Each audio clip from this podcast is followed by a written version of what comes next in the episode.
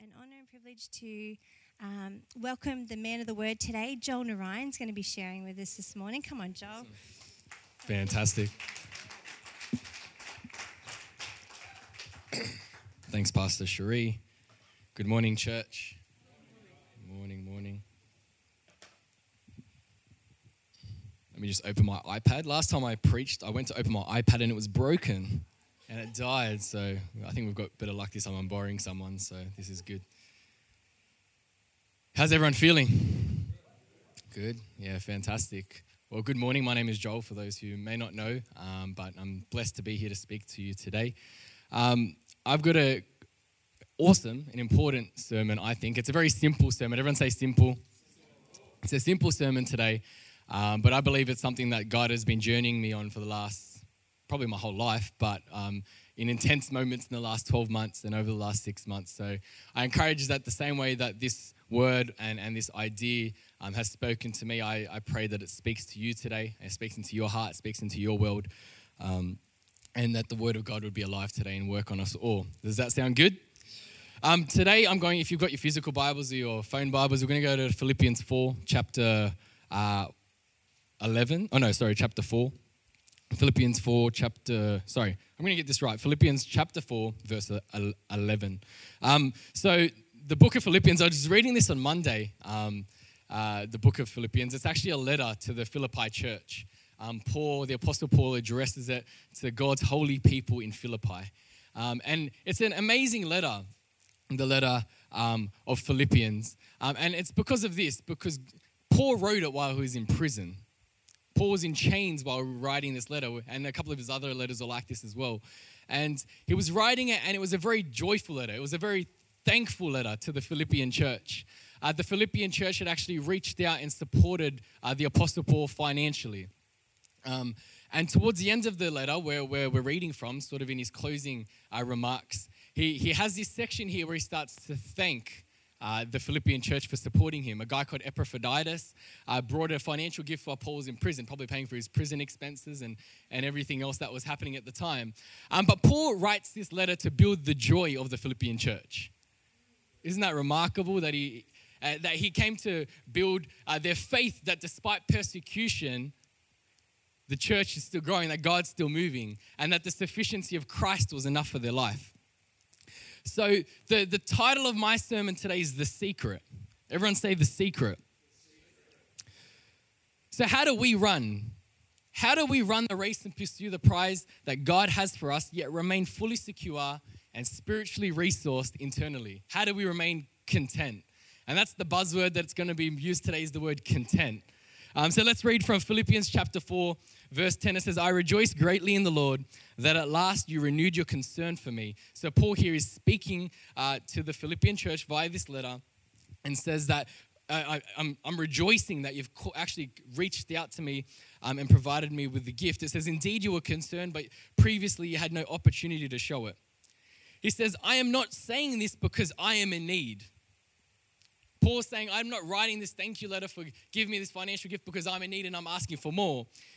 He's teaching him a lesson. He says, For I have learned to be content, whatever the circumstances. I know what it is to be in need, and I know what it is to have plenty. I have learned the secret of being content in any and every situation, whether well fed or hungry, whether living in plenty or in want. I can do all this through Him who gives me strength. Why don't we pray? God, I thank you this morning uh, for this wonderful congregation, Lord. God, I pray for the brothers and sisters in Christ here today. Lord God, that we'd be inspired in the same way that Paul wrote to the Philippians, Lord God, that we would look through this letter and see, Lord God, the lessons that you've taught us and, and, and the inspired word of God through the Apostle Paul, Lord God. I just pray, uh, Jesus, that there would be a contentment in the house, Lord God, that if there's any um, discontentment in our hearts, Lord God, that we could find a peace this morning. We could realize the sufficiency of Jesus Christ in our lives, God. And I, and I just thank you this morning um, that you would awaken our hearts, your word would be alive, it would be moving, our hearts would be transformed, and we'd walk out differently to what we walked in. In the name of Jesus Christ, I pray. Amen. Amen. Amen. Man, Paul was literally writing this while in prison. Isn't that phenomenal that he came to write the Philippian church a letter while he was in chains of how to be content no matter the circumstance. Paul wasn't writing this while he was on the high of life, right? He wasn't writing this while he was, you know, seeing an incredible revival in, in the person. There was revival happening, but he was in prison. And he had every excuse in the world to complain. He had every excuse in the world not to be content with where he was. Uh, Paul, uh, for those of you maybe know the story of Apostle Paul, but he had been beaten with rods. He was heavily persecuted. Previously, before he converted um, and found Jesus for himself, he was persecuting Christians. But once he converted, he was on fire for Christ and was severely persecuted. He was beaten with rods. He was he was whipped. It says that he got he received forty minus one lashes. He was at the point of death. Sometimes you could just tell he was beaten. He was pelted with stones. He'd been put in prison like he was in this. He faced angry mobs. He worked to exhaustion. He endured sleepless nights and had many times gone without food. Paul in a lot of his missionary journeys, he was bivocational, he was a tent maker, um, and he was working during the day and then going and teaching in the synagogues and temples um, by a weekend. He was working night and day, going without sleep, food, and he even said himself that at times he was cold and naked. And he did all this for Christ, but then Paul says, I learned to be content. I learned to be content through whatever circumstances, whatever situation. Oh, well, an interesting word that I like here it says that Paul learned the secret. He says, I learned the secret of being content. I learned the secret. It's something that he developed over time. It wasn't just something that he heard about or he read about. He had the experience of the highs and lows of life, as we just spoke about. He had he, he, uh, in his previous life, when he was under the, the Pharisee Gamaliel, he was under this top Pharisee, and, and he had everything. He, it says that he had everything to boast about. He had the title, he had the reputation, but he went through this series and this journey in life of faith in Christ where he had plenty and then at times he had little. And it says, I've learned the secret of being content. And I'm going to burst that secret pretty early into this sermon. And that secret is found in verse 13. Says, Because I can do all this through him who strengthens me. That he could do all of this through Christ who gives him strength. His, the secret is to trust in Christ with all we have. My point number one is contentment is gained through Christ. It's like walking like David did when David wrote Psalm 23. He was, he was exiled, scholars believe. Uh, his son overtook him um, in, in his kingship. And, and, and David wrote in Psalm 23 The Lord is my shepherd, I shall not want, or I, I have all that I need. How powerful that we've got examples of people that believed in God so much, that had such a strong relationship with God, that they realized no matter the circumstances around them, their sufficiency wasn't in their circumstances, their sufficiency was in their God, their shepherd. And I'm hoping that for me, and in my journey, I know I've been trying to learn the secret of trusting God. Anyone else in this place? Anyone else been trying to lean on that? And I pray that we can learn that together. Um, it's interesting because at the time there was Greek philosophy. Um, uh, there was a guy called Stoic, um, and, they, and they promoted these ideas of sufficiency. And, and there was this idea that if I could rid myself or eliminate all of the desires in my life, I would feel content.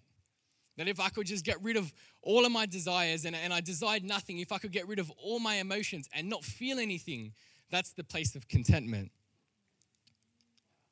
That they would be independent of every circumstance. And, and the issue with this philosophy at the time was that it was based on your own will, an individual's own will to rid themselves of that. If I can just cut out all these things and remove the distractions, then I will be content. But unfortunately, this tends to promote an apathy, uh, a complacency, and it's a self a reliance on self. But what Paul is promoting is something different here. And sometimes we can get caught up on that I can do all things, but don't get to the second half of how we do all those things. True? And what's interesting is we see this verse used throughout our Christian lives, and you've heard it many times, maybe on the front of a Bible or on a motivational post on Facebook, but this is the context. For I can do all things in all these things in Christ who strengthens me. It's actually, I can be content in all things because of Christ who strengthens me. No, no matter the circumstances, that I can be content in whatever I have. Paul isn't saying here, I'm a Christian So God's to bless me with all these things, and I'm always to be healthy. I'm always to be provided. He, he, he went through hard situations, but his worth, his relationship with Christ wasn't dependent on those things. He was sufficient in Christ and on his strength. I can do all this through him who gives me strength. Uh, point number two, and I kind of chuckled at this one, so please don't be offended. But it says, point number two contentment is gained through Christ and not complaining. There was a story, there's a famous, popular story that you might have heard before. It's a story about a man that, that lived in Hungary who complained to his pastor. He goes to his pastor, Pastor, life is unbearable.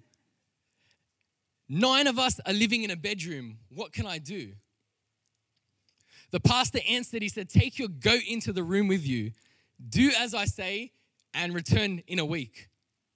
The man was kind of doubtful, as you would be, right? I've lived on a farm. And I know goats are not really something you want to have in your bedroom. It's not something you, I don't, I was a bit, yeah, funny with guys. I didn't want them in close proximity.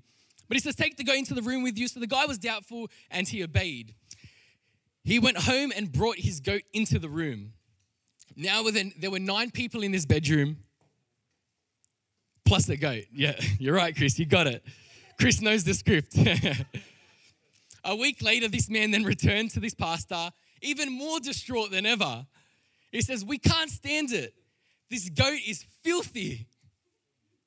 The pastor replied, Okay, sir, go home and let the goat out and come back in a week.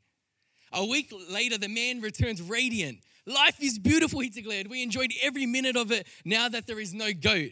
There are only nine of us in this bedroom.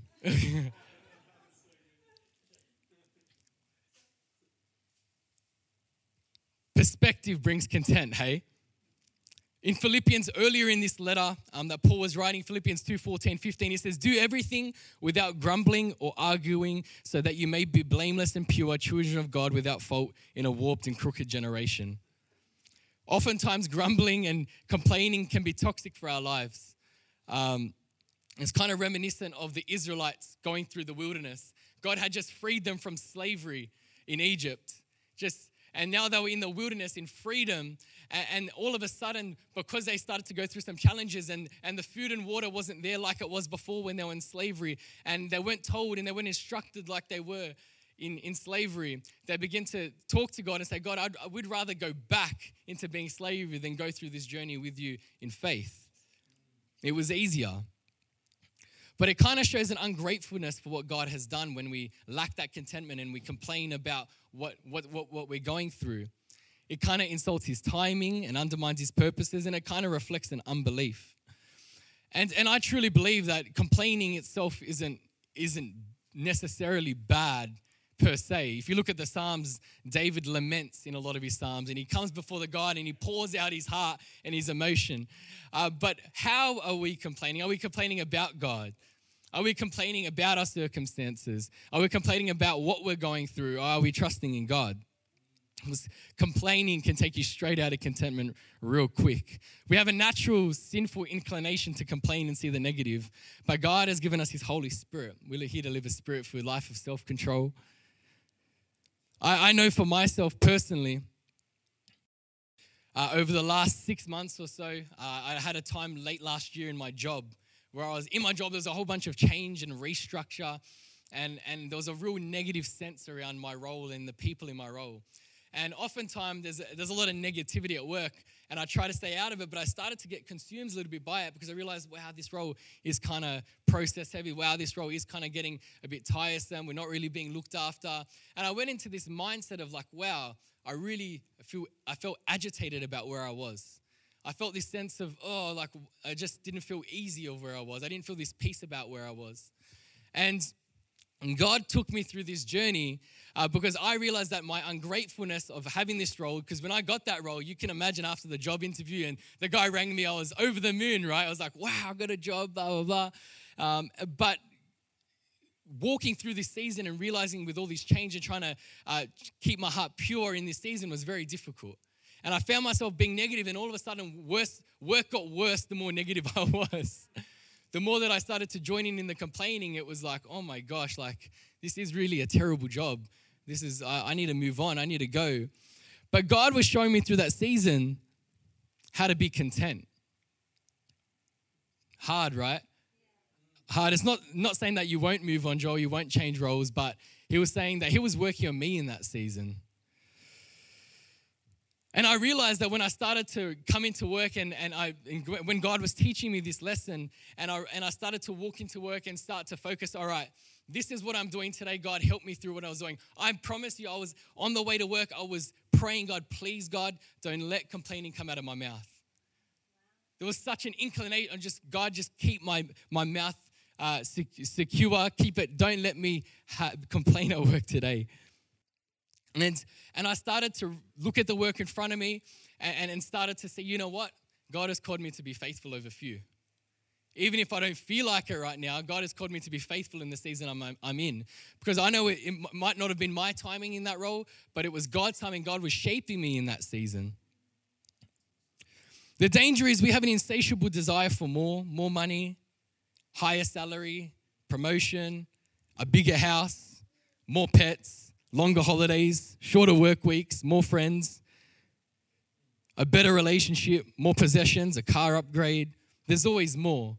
But God is calling us to be faithful in the few, and He will work on us through there. Point number three contentment is gained through Christ, not comparison.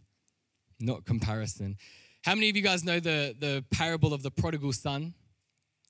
Anyone know that parable? Some people are familiar with it. Well, there was a, there was a man who had two sons, um, and you can read it in Luke 15. And this man had two sons. You could tell he's a bit of a wealthy bloke um, because um, he had servants and he was working uh, the produce. And one son, one day, he, he woke up, I don't know all of his circumstances, but he woke up and says, Father, can you please divide the inheritance with me?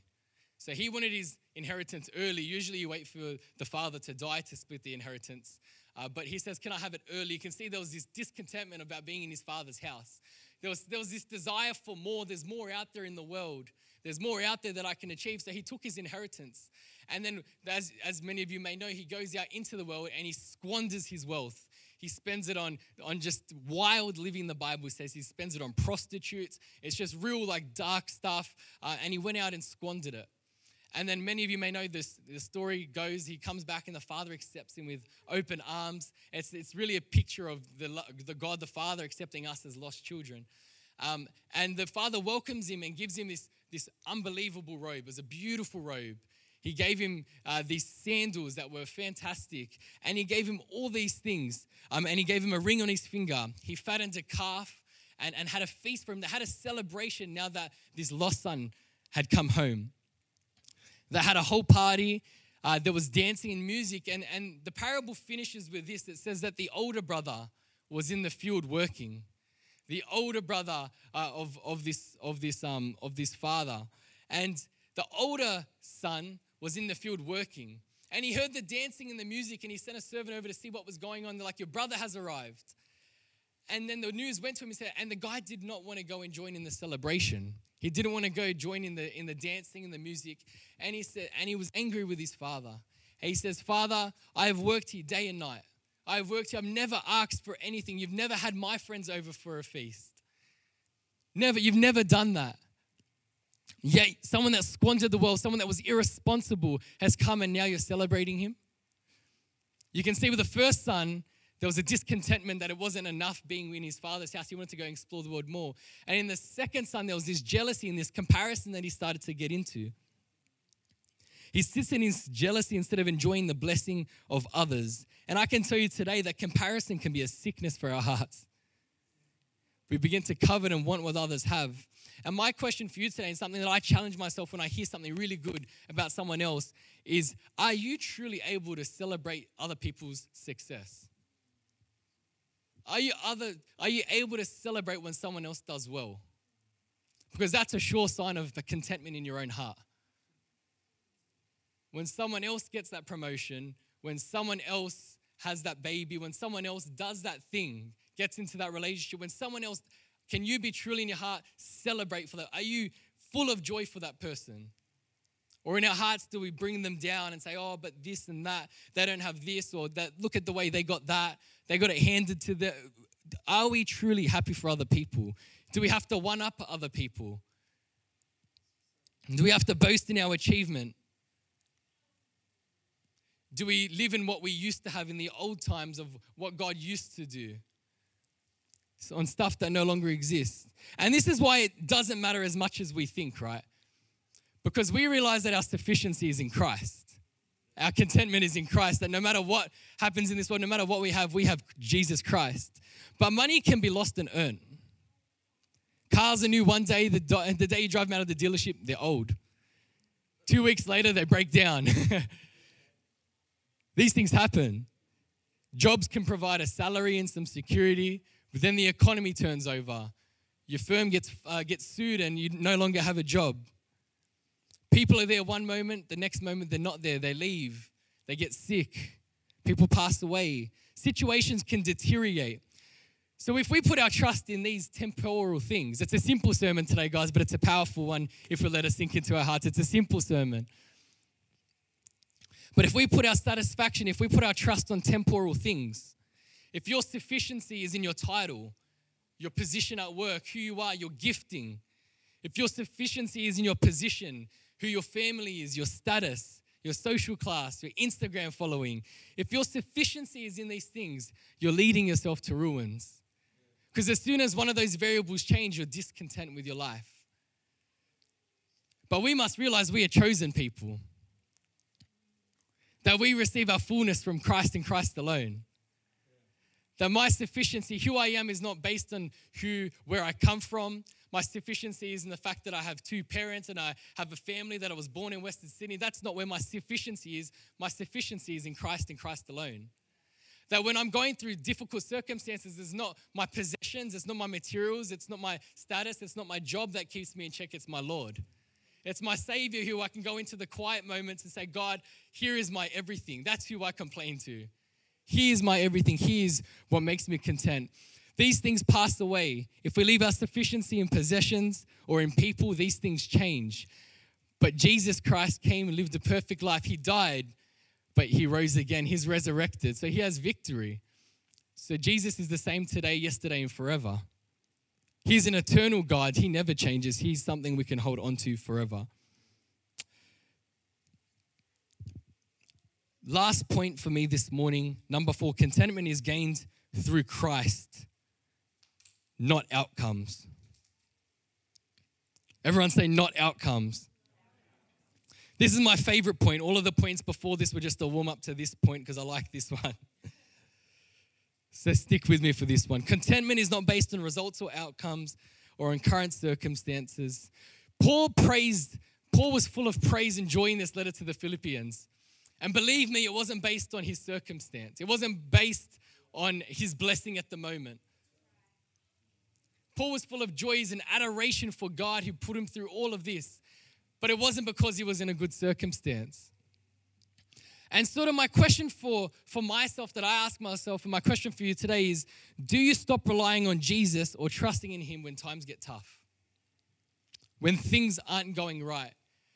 And it's, it's important because Paul here is definitely talking about his material uh, life as well. He's talking about when he doesn't, this is talking about a financial gift or when he's gone hungry. Do we trust in God when the next bill's coming up and we can't pay it, or we're, we're worried our, about our bank balance, or we're not sure how we're going to meet that medical expense? Do we still trust God in that situation? Is our first inclination to reach out to God in that moment? I've got two examples of some people in the Bible, some men of faith, um, that sort of saw this in their life that their faith and their trust in Christ, their contentment was not based on outcomes or results.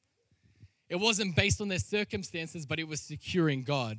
The first one is Abraham in, in Genesis 22. God gives him a son, Isaac, that they've been believing and praying for, that he was promised for a very long time. They received him in their, in their old age. And, and God asks Abraham, He says, Abraham, can you take Isaac up to the mountain and sacrifice him? And that is a bold request. And what happens is Abraham, he goes to the altar and he has such a faith in God that God that the Bible says that Abraham's faith was counted as righteousness. That Abraham had a faith in God and a trust in God like no other. So he went to the altar, and the only reason why Isaac wasn't sacrificed on the day is because an angel of the Lord intervened and, and God provided a ram. Abraham had such a faith that he was going to go ahead with sacrificing Isaac. And in that moment, God provided a ram for the sacrifice, and God provided, and that's how we get the name Jehovah Jireh, which is God sees and he provides. So Abraham was going through with it despite the outcome. He could have, he was going in with such a faith that he says, you know what, my son might die today, but I'm being obedient to God. That's such a faith. In Daniel chapter 3, this is one of my favorites. Daniel chapter 3, there's this trio called Shadrach, Meshach, and Abednego. Powerful trio. Powerful, powerful trio. And in Daniel chapter 3, what happens is uh, the king Nebuchadnezzar at the time, he builds his golden statue. And, and his request and the decree was that everyone would worship this statue. Everyone in town would bow down to this thing. And there was these three holy men called Meshach, uh, sorry, I always chop these names, but it's Meshach, Shadrach, and Abednego. Um, and, and these holy men refused to bow down to this statue. Very powerful symbol, and it's something, it's a challenge for us as Christians in a society and a culture that wants us to bow down to so many things. Uh, but, but they had this challenge that they had to go against the whole culture and all of society and not bow down to this, uh, to this gold idol. So it comes to a moment where they're about to get arrested and then tortured for, for not obeying the decree of the king. And he gives them one last chance. King Nebuchadnezzar brings them in and says, I'll give you one last chance. If you just worship this idol, you will not be punished. And they had such a faith. The punishment was they were going to throw him into a fiery furnace. They were going to throw him into this thing that was very, very hotter than a wood fire pizza oven, hotter than your fireplace at home. This was like burning. It was very, very hot. You were going to be dead, no problems. It was, it was really bad. And he was threatening, threatening them with this. And they had such a faith and a reliance in God. And I want to point something out in their response to the king when he gives them that last chance. He says this in Daniel 3 16 to 18. It says, Shadrach, Meshach, and Abednego replied to him, King Nebuchadnezzar, we do not need to defend ourselves before you in this matter. If we are thrown into the blazing furnace, the God we serve is able to deliver us from it, and he will deliver us from your majesty's hands. That is faith right there. That is faith to be in the mid, eh, about to walk into a fiery furnace and say, my God will deliver and save me. And that's the faith that we need when we're going through circumstances that my God will save me. But watch this. That, that is great. But this is the part that gets me because our, our life and our, and our faith is to be sufficient on Christ alone. It's on our relationship with Him. It's not on what He gives us. It's not on what He does for us. It, it, it's on who Jesus is. That's, that's who we love. That's who we cry out to. Our relationship with Him is more important than anything. But they say this it's powerful in verse 18. But even if he does not, we want you to know, Your Majesty, that we will not serve your gods or worship the image of gold you have set up. But even if he doesn't, would you have a faith, but even if he doesn't? Because I'm not going to stop pursuing Jesus, even if he doesn't. Even if he didn't provide the ram, even if he didn't save me for the fiery furnace, do you have the, do you have the faith even if He doesn't. Even if He doesn't provide for the next bill, even if He doesn't fix that relationship, even if He doesn't. Whether I receive the blessing or not, whether I get positive news from the doctor or not, will I still be relying on God? Whether I'm wealthy or poor, whether I live to see another day or I don't, whether I get that promotion or not, whether I live in the right neighborhood or not, would I still pursue Jesus the same way, even if he doesn't? Because my contentment, my, my sufficiency is not in what's around me, but it's in my Lord Jesus Christ. It's in my Savior. Because even if he doesn't, because Jesus Christ fills me with strength, he fills us with hope, and just being in his presence is more than enough. You know that song, There's No Place That I Would Rather Be? Do we truly sing the, those lyrics that there's no place I would rather, no matter what happens, even if the world burns down around me. If we see the, the book of Job, everything just got wiped away, would we still worship God? Because that's the danger of, of even Western Christianity sometimes, is that we are caught on the blessings of God, that we're connected to the vine. Jesus says to be connected to the vine. And then all of a sudden we get caught up on the fruit more than we do the vine. But he says, You must abide in me, and I'll abide in you.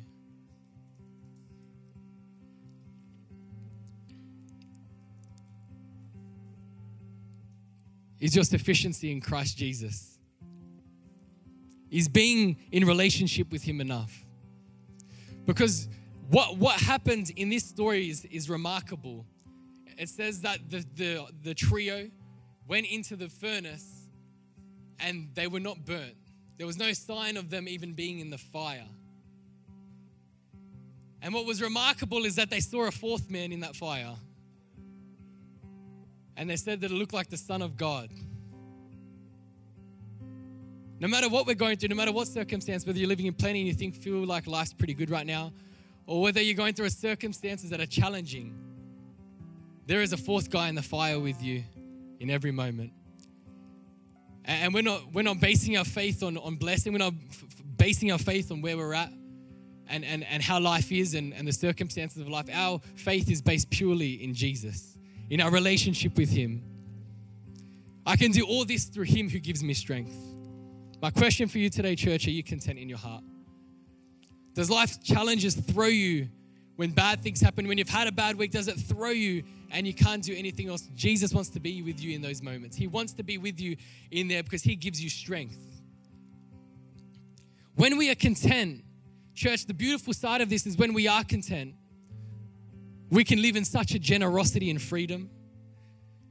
When we, when we know that we, we, we're not lacking, we can give and we can give abundantly because we know our God provides. He's the supply of all our needs. We can live in freedom and we can, we can be generous in spirit when we celebrate other people's victories. We can be happy for other people. We can live a life that is big and free because we are content in who we are in Jesus. Why don't we close our eyes this morning?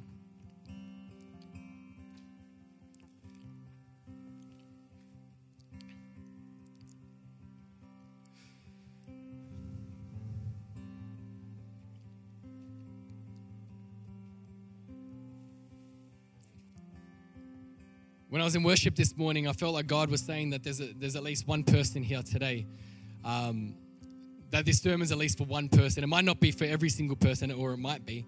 I don't know how God's speaking to you through this sermon today, but there's one person here, at least one person that needs this sermon. Is, is Jesus your everything? Are you self sufficient on Jesus? Because it's not a self sufficiency as such, it's a God sufficiency, it's a Christ sufficiency. Is Jesus more than enough? If you were to lose everything tomorrow, is your faith at a point where you know what, Jesus, you're all I need? If everything was to be wiped away tomorrow, would Jesus be enough? Because guess what? That's what heaven looks like. That's what eternity looks like. It looks like being in Jesus' presence. So I'm going to give an opportunity this morning uh, just to respond in faith. And contentment is something that is deep in the heart. It's something that uh, we sometimes see the symptoms of discontentment. You might see the wrestles in life, and you don't really realize um, that you are discontent. But there's some, there's just moments in life when you respond to circumstance. You're like, wow, I really, I just, I just don't feel like I have enough, or I'm, I am where I am meant to be. But God is telling some people this morning, you are exactly where you're called to be. That trust, trust in my timing because when we believe that God is in control, we believe His timing is in control, we believe that His provision, He's in control of the provision. So if that's you today and you want to respond afresh today and you want to have a fresh sense of contentment in your heart and you say, you know what, Christ, I need you more. I give, I give, I surrender my life to you. I uh, surrender my desires to you. I'll get you to raise your hand. Is there anyone here this morning? I see that hand. Is there anyone here else here this morning? It might be just the one, but is there anyone else that wants to respond in faith this morning? See that hand.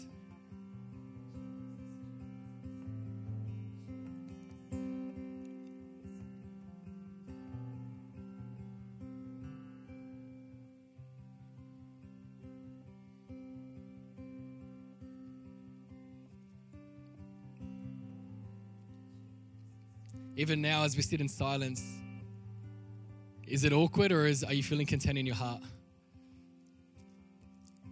Is the presence of God all you need? Or is there an itch for more? praise God. Why don't we stand to our feet? We're going to pray together uh, for all of our hearts, mine included, that we can live in this next season. I know there's been a lot of uh, volatility over the last year and a half of COVID and everything that's happened, and we're coming into a new season. But why don't we just pray that whether it be blessing, whether it be good times, whether we're living in freedom from restriction or we're living in restriction, that we can have a contentment in our heart that Christ is enough. That we're not going to be swayed by outside circumstances, about regulations or whatever it is, that we're going to be content in our heart because we know that Christ is sufficient for our lives. If you're comfortable in this place, why don't you raise your hands as we pray? God, I thank you today. God, I thank you, Lord God, that you would open up our hearts to the glory of God. They would open our hearts to the sufficiency of Christ. That through Christ, through Christ's strength, we could face whatever circumstance, whatever tragedy, Lord God, whatever issue, whatever infirmity or sickness, God. Uh, we just we just pray, Lord God, that we would be content in our hearts. Lord God, that we would chase, Lord God, uh, the relationship with you, Lord God, and everything else would come after that, Lord God. That you would be our sole focus, God.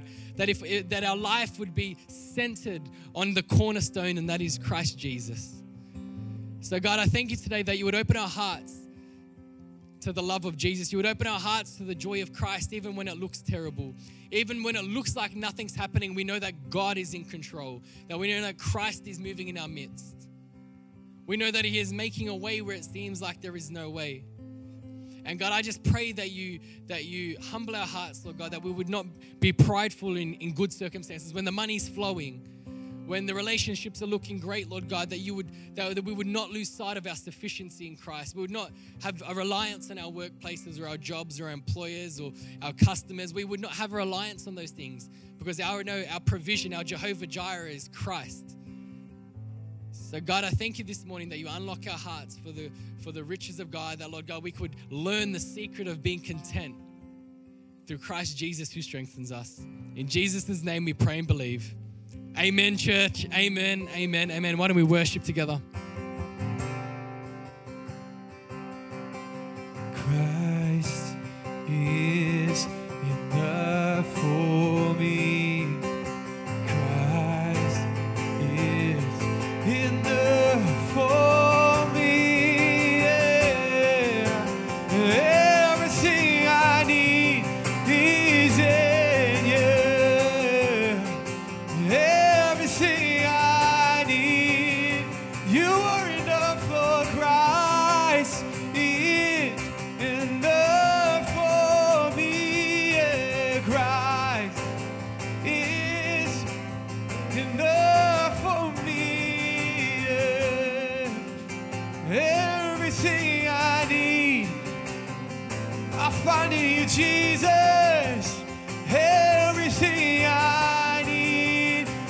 Sing it out today. Christ is enough for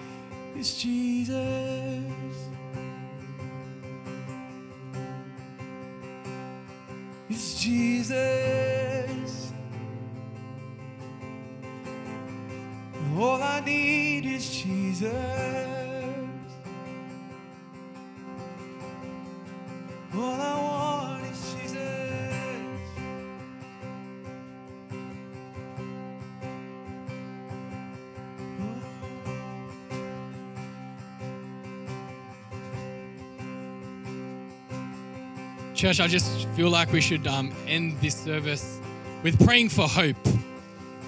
Because we know our hope, our contentment is in Jesus, but our hope is in Jesus too. So that even if we are going through a difficult circumstance right now or going through hardship, maybe it is in our workplace, maybe it is in our families, or maybe it's in our finances, that we would pray that we would have freedom from that and that there is that God is working on us in this timing, that it'll happen in God's timing, and that we could have the patience, we could be molded by the potter in this process, and that would be shaped into, into the people that God wants us to be in this in this season. Would you pray with me, church? Can we believe for that? Fantastic. God, I thank you this morning, Lord God. I thank you, Lord God, for your sufficiency, God. I pray that you are provider, Lord God, in whatever season we're in. God, I thank you that we don't take it into our own strength or our own ability, Lord God, to see a breakthrough. But we would be on our knees, Lord God. We would be praying, we'd be believing, we'd be crying out to the Father who loves us. Lord God, that we would come to you with prayer, with prayer and petition, and the peace of God, which surpasses all understanding, would be would guard our hearts and minds. That God, I thank you that whatever people are believing for, Lord God, that you're shaping them, that you're molding them, and you're creating them and forming them into the people that you've called them to be. That people would be right on purpose, Lord God, and they're exactly where they need to be. They they have exactly what they need to have, and that you're going to use them where they are. Where they are. In the name of Jesus Christ, we pray. Amen. Amen. Amen. Thank you, church. Have a good Sunday.